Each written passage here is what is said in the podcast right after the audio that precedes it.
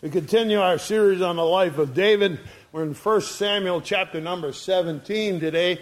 1 Samuel chapter number 17 for our text today as we'll be reading various parts out of that. 1 Samuel chapter number 17. When I worked on my Uncle Ed's farm, I worked with a fellow named Big Carl. And we called him Big Carl because that's what he was. He was a big fella. He stood about six six, and he wasn't fat, but he was big. I remember starting up the stairs once, and he came down the stairs at the same time. Stairs were four foot wide, but I turned right around, went back down, because I know I'd never get by him on the stairs.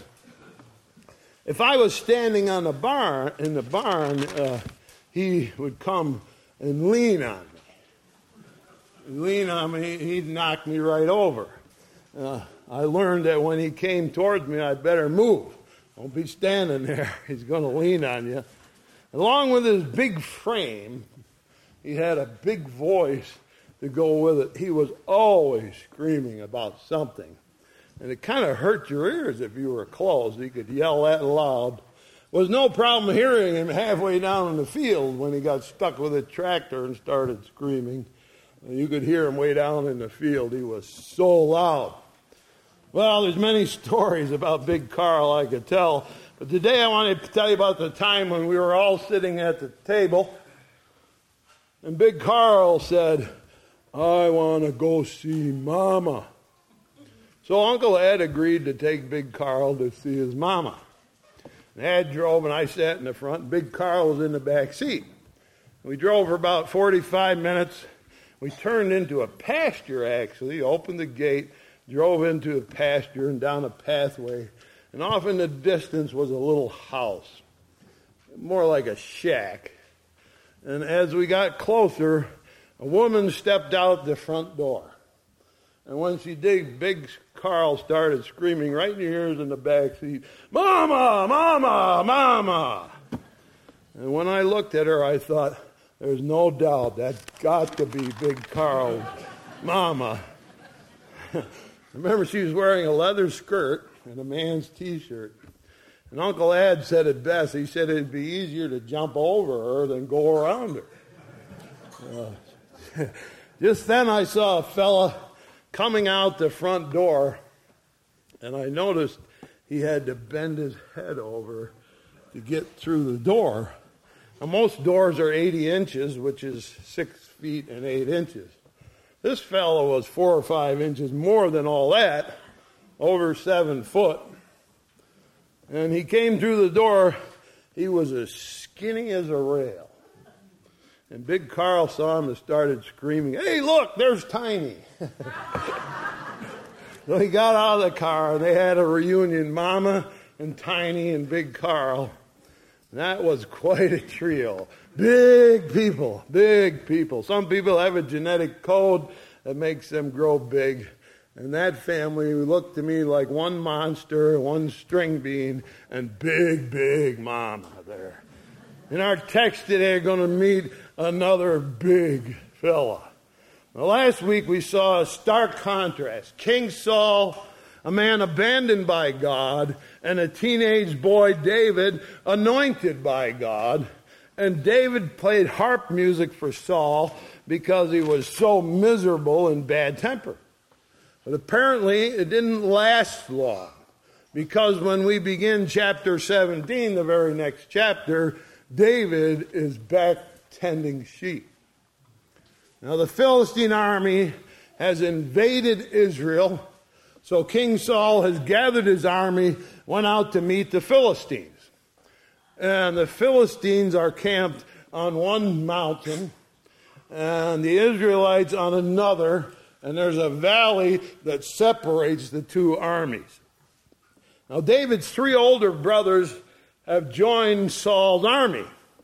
And Jesse, the father, wants to send food to those three sons in the army. So he gets David to carry food to his three older brothers. David's brothers still think he's a pain in the neck, insignificant little brother So in 1 Samuel 17, and we look at verse 28, Eliab, his eldest brother, heard when he spake to the men. Eliab's anger was kindled against David. He said, Why camest thou down hither? With whom hast thou left those few sheep in the wilderness? I know thy pride and the naughtiness of thine heart, for thou art come down that thou shouldst see the battle. And David said, What have I now done? Is there not a cause? uh, David says, uh, I brought you food, is why I came. He said, I came here to bring you food. So, as he brings food to his brother, he hears a voice off in the distance.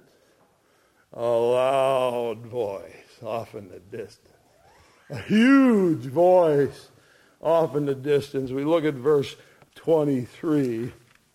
And as he talked with them, Behold, there came up the champion, the Philistine of Gath, Goliath by name, out of the armies of the Philistines, and spake according to the same words, and David heard them. Now, I got no doubt that Goliath had a big voice. If Carl could hurt your ears, I can't imagine what Goliath could do. And he could be heard all the way across the valley, and he's yelling loud, and he yells in defiance and what does he yell? It's in verse number 8. He stood and cried to the armies of Israel, said unto them, Why are you come to set your battle in array? Am not I a Philistine, and you servants to Saul? Choose you a man for you, and let him come down to me. If he be able to fight with me and kill me, then we'll be your servants. But if I prevail against him and kill him, then you shall be our servants and serve us. And the Philistine said, I defy the armies of Israel this day. Give me a man that we may fight. And when Saul and all Israel heard the words of the Philistine, they were dismayed and greatly afraid. And then down to verse number 16. And the Philistines drew near morning and evening and presented himself 40 days. So for 40 days, this Goliath has been challenging the Israelites, bellowing out across the valley, and everybody's scared to the death. Now, the Israelites in their camp do have a big man. His name? King Saul. King, the Bible says that King Saul stood head and shoulders above everyone else in Israel. He's probably close to seven foot tall himself. But he's scared to death to go face Goliath. Now, my friends, you can't quite imagine what this Goliath is really like. And just let's see how big he is. I'm in verse number four. There went out a champion out of the camp of the Philistines named Goliath of Gath, whose height was six cubits and a span. And he had a helmet of brass on his head. He was armed with a coat of mail, and the weight of the coat was 5,000 shekels of brass. He had greaves of brass on his legs, a target of brass between his shoulders. The staff of his spear was like a weaver's beam, and his spearhead weighed 600 shekels of iron and one bearing a shield went before him. Goliath is nine feet, nine inches tall. Nine, no. If I go up to that shelf right there, that sticks out there, that's nine feet to the floor. So if Goliath was standing here, he's looking in upstairs at those people he's nine inches taller than that shelf. And so right about there would be the top of his head if he was standing next to me. He's a big fella. he's a big fella.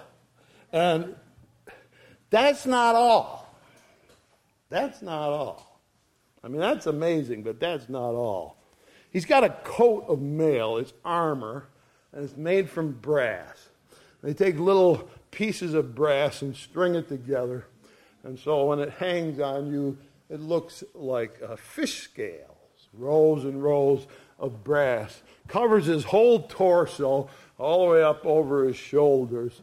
and uh, it weighs about 170 pounds. Now, here's a guy who carries around 170 pounds of armor like it's nothing. If you put 170 pounds on your body, I'm pretty sure you won't be strutting around. You'll be lucky if you can stagger. And he's also got brass covering his legs. He's got a helmet of brass on his head, and he has brass all over his back. And he walks around covered in brass. He is phenomenally strong. Phenomenally strong. Carrying a couple hundred pounds is nothing to him. His spear is about five feet long, and the head of it, just the head of his spear, weighs 20 pounds. Now that's the size of this. This pumpkin weighs 17 pounds. So the head of his spear weighs more than this pumpkin. Right? That's a I would, if I was going to throw that, I couldn't get over the end, you know. He's got it on the end of a spear. And uh, if you think of a spear, you think of a sleek, light weapon that you can throw at your target. His spear's so heavy you couldn't even throw it. But he can. He can send it flying through the air like a guided missile. Yes, he is an impressive nine foot nine inches tall, but his physical strength is much more impressive. He is a force to be reckoned with, and for 40 days he's been challenging the armies of Israel, and everybody's scared to death of it. But David, as he arrives at camp, has a whole different point of view. Verse number 32. David said to Saul, Let no man's heart fail of him. Thy servant will go and fight with the Philistine. Let me do it. Saul said to David, You're not able to go against the Philistine to fight with him. You're but a youth. He was a man of war from his youth. David said to Saul, Thy servant kept thy father's sheep. There came a lion and a bear, took a lamb out of the flock. I went after him and smote him delivered it out of his mouth. And when he rose against me, I caught him by his beard, smote him, and slew him. Thy servant slew both the lion and the bear, and this uncircumcised Philistine shall be as one of them, seeing as he has defied the armies of the living God. So Saul's looking at him. Saul's tall as that. He's looking at this kid. You can't fight with him. If you want to, at least wear my armor. So David puts all his armor on and he takes it all back off. He says, It doesn't fit. I can't wear that. So, verse 40 he took his staff in his hand, chose him five smooth stones out of the brook, put them in a shepherd's bag which he had, even in a scrip, and then his, sling was in his hand, and he drew near to the Philistine. Now, David knows the old stories out of the Bible. He's read them his whole life, he understands them. He read about Abraham and Moses and Joshua and Gideon and Samson, men who went to war, fought against great odds, and with God's help they won. The fall of Jericho under Joshua. He's read about it. Gideon and his brave 300 men. He's read about it. Samson killing a thousand Philistines with the jawbone of a donkey. And David said, God help me kill a bear and a lion. Certainly I can take this old Philistine. After all, he has defied the armies of the living God. Now, Saul and his men saw this giant who has incredible strength. But after all, Goliath relies on what we call the arm of flesh, physical strength, and that's all he's got. Now, my friends, how often do we face in life great challenges? Do we face huge obstacles in life. We face life situations that could easily overcome us. Easily. And sometimes we live in fear, and sometimes we struggle. And we don't see that we have a God who can help us, who can encourage us, who can deliver us. Do you trust God to solve your problems?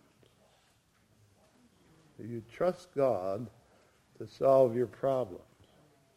Sometimes I go to God and I tell him, I don't know what to do. Help me. I don't know what to do. And he does. Goliath has been shouting across the valley for four days, no, 40 days. Nobody's done a thing. Nobody has a plan, no courage, no faith. And to be honest with you, they sure don't act like the armies of the living God, do they? But here's a clue God doesn't need an army. God can use one man, totally dedicated to himself. There's a great famous preacher who said, The world has yet to see what God could do with one man totally dedicated to himself. One man who wants to do the will of God. The army of Israel is shaking in their boots. And here's a boy with a plan. Now, David, we talked about it last week, has a wonderful quality. He won't give up, he keeps trying. He's been practicing. Practice makes perfect. But this time he's practicing with a slingshot. Now, this is the old fashioned kind, not the ones we use on old fashioned day where we're poking at Goliath with gumballs. All right, it's not what, that's not what it has. It's a pouch with two strings on the end. And you put a stone in the pouch and you swing the slingshot and you release one string and the stone flies away. Now, I have tried one of those slingshots. And the stone sent, ended up somewhere way out in the field, I don't know where. Very difficult to use one of those things and hit a target. But David's been practicing. Now, notice, he picks up five stones. I wonder if he thought he might miss. it's a real hard eh, thing to use. Why does he pick up five stones? Verse 42. When the Philistine looked about and saw David, he disdained him, for he was but a youth and ruddy and of a fair countenance. Philistine said unto David, Am I a dog? You come to me with a stick. Philistine cursed David by his dogs. Philistine, gods and Philistine said to David, Come to me, and I will give thy flesh to the fowls of the air and to the beasts of the field. David is carrying his staff, uh, the same one he uses when he tends sheep. It's a. Goliath said, You know, what am dog? Bring a stick after me? comes to me with a stick and he curses him in the name of his God, Dagon. You've heard me talk about that Dagon before. Remember? He's half man and half fish. We said his brain was the fish part, all right?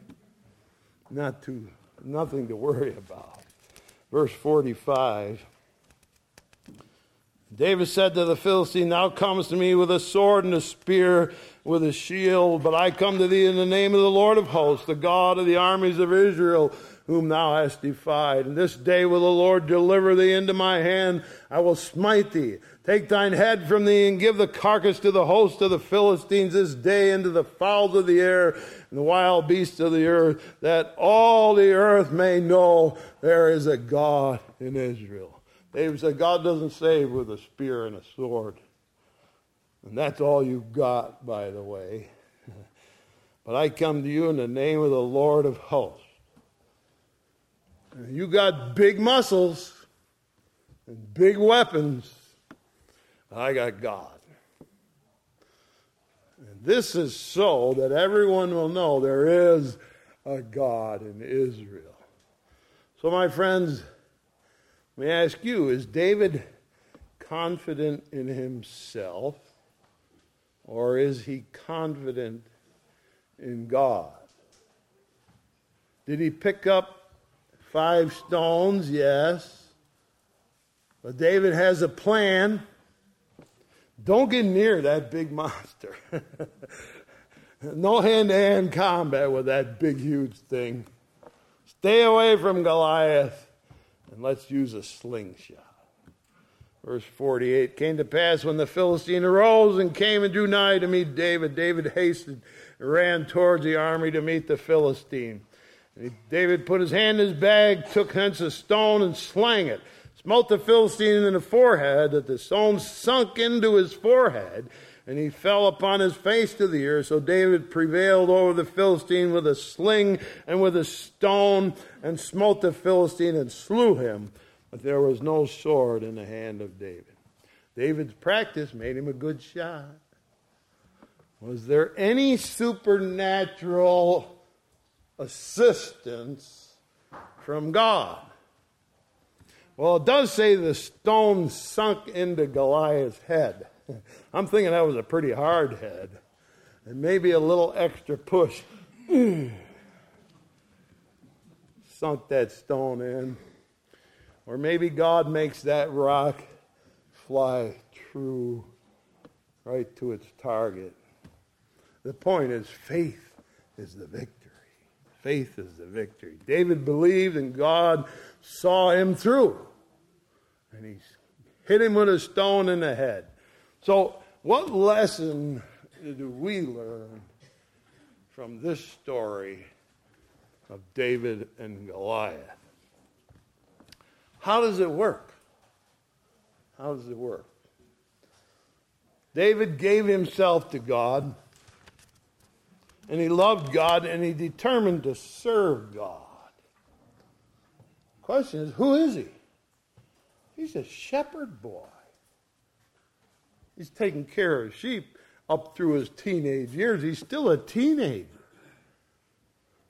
But he gave God whatever he had. He had a harp. And God and David used the harp to write the most famous music ever written, the book of Psalms and he had a slingshot. So he's got a harp and a slingshot. And God used David, and David used it to kill Goliath. God can use what you have if you give yourself to Him. You say, What can I do for God?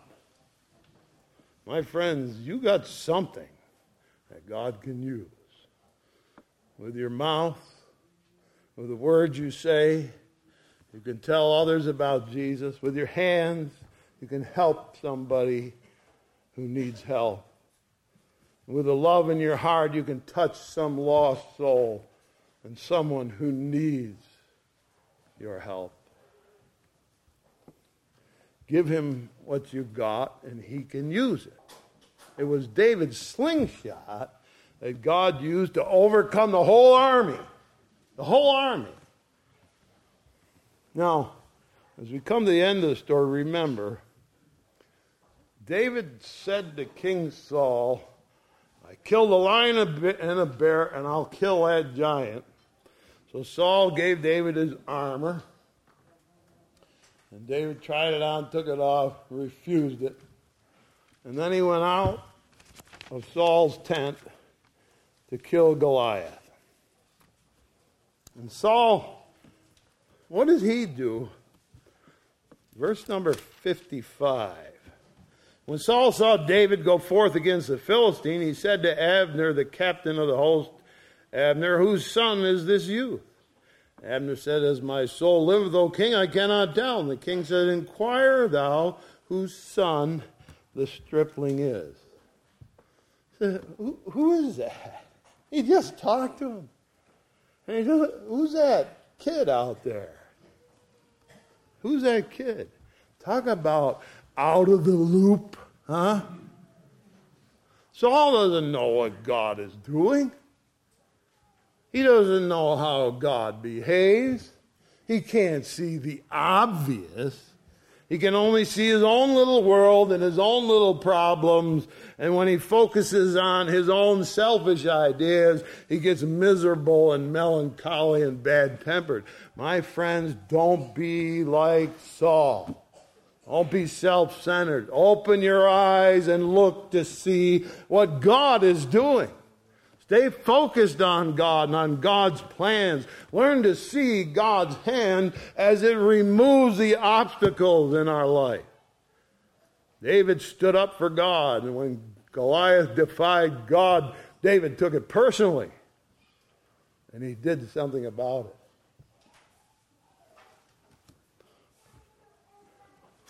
May God help us to stand up for Jesus and be counted as one of his followers and to give what we have to serve the Lord. So David killed a muscle bound giant because that old giant defied God. May we stand up for Jesus in a world that we live in today that so often defies God regularly. God bless you as you give God what you have. Shall we pray? Dear Heavenly Father, we thank you for the story of David and what he did here. We think how amazing it is that he stood up all by himself. But we know that he was with God and he was a one man army with David and God. So help us. Be not afraid to stand up, even if it's all by ourselves, and be counted as one of God's servants that we might do the will of God, whatever it might be.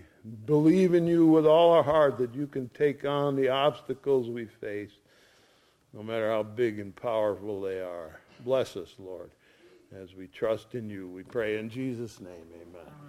In closing, I'd like you to turn in your hymn books to number 369. In closing, 369, standing as we sing, page 369, stand up. Stand up for Jesus. 369. Stand up, stand up for Jesus.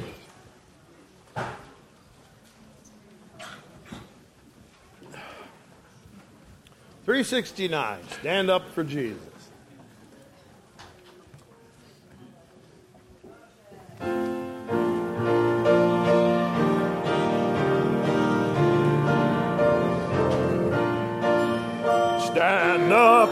Stand up for Jesus, ye soldiers of the cross. Lift high his royal banner, it must not suffer loss.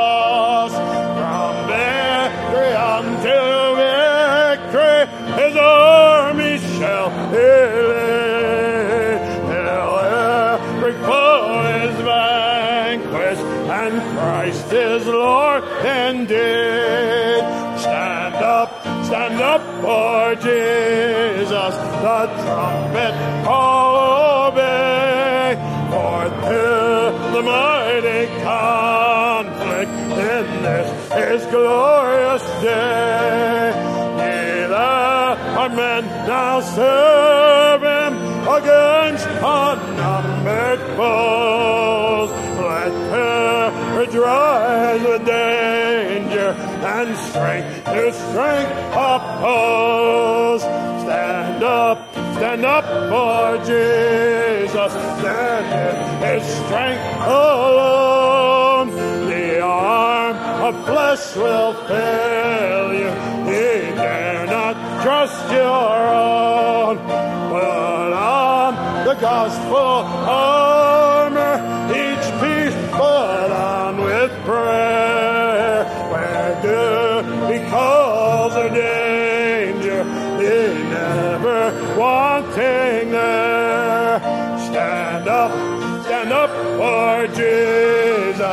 the strife will not be long. This day the noise of battle, the next the victor's song. To him that overcometh, a crown of life shall be. He with the King of glory shall reign eternally. Bow our head for a word of prayer. Dear kind Heavenly Father, we want to stand up for you in a world that defies you. Help us to do that by serving you, taking what we have, Lord, and using it for you. Bless us as we do that, as we work in your kingdom, that we might stand up for you. Bless us today, we pray. In Jesus' name, amen.